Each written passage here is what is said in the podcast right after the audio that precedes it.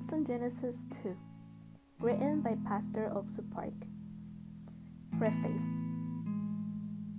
Jesus went to Lazarus' tomb and said, Thy brother will rise again. Take ye away the stone. But Martha replied, Lord, by this time he stinketh, for he hath been dead four days.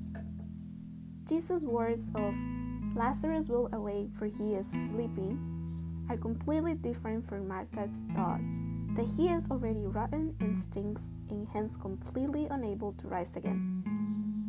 Ultimately, Jesus' words were right because Lazarus did come back to life. In the Bible, the thoughts of men differ completely from the thoughts of God whenever they met and conversed with one another. Lazarus is said to be dead because man sees through his own standards.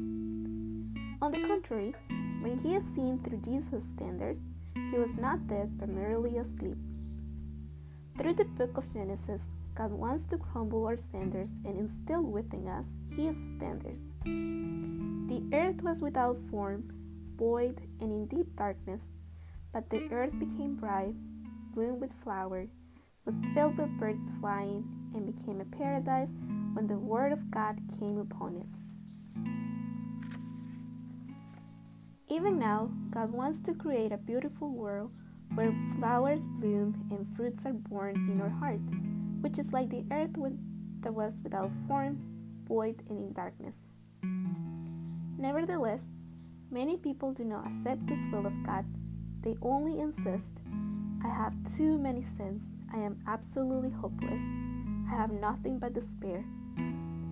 Still, there is hope power and light inside of Jesus. Furthermore, there is life and there is love. Now, as we read Genesis together, verse by verse, through this book we will discover the heart of Jesus within the words. Although it is a love that cannot be understood with men's thoughts, if we accept this love that is inside of Jesus, and although it is a power we cannot understand, if we accept this power by faith, God will work exceedingly. We are dirty, filthy, and evil, but Jesus is holy, true, and righteous. We need to accept this righteousness of Jesus because we do not have righteousness. However, many people do not realize this and try to become righteous with their own efforts. For such people, Genesis expounds the principle of spiritual life in great detail. I am so thankful and overwhelmed that the notes of Genesis, which ran in the New York Times for two years, have been brought together to be published as a book. I would like to thank the people of the New York Times who helped these messages run bi weekly for two years.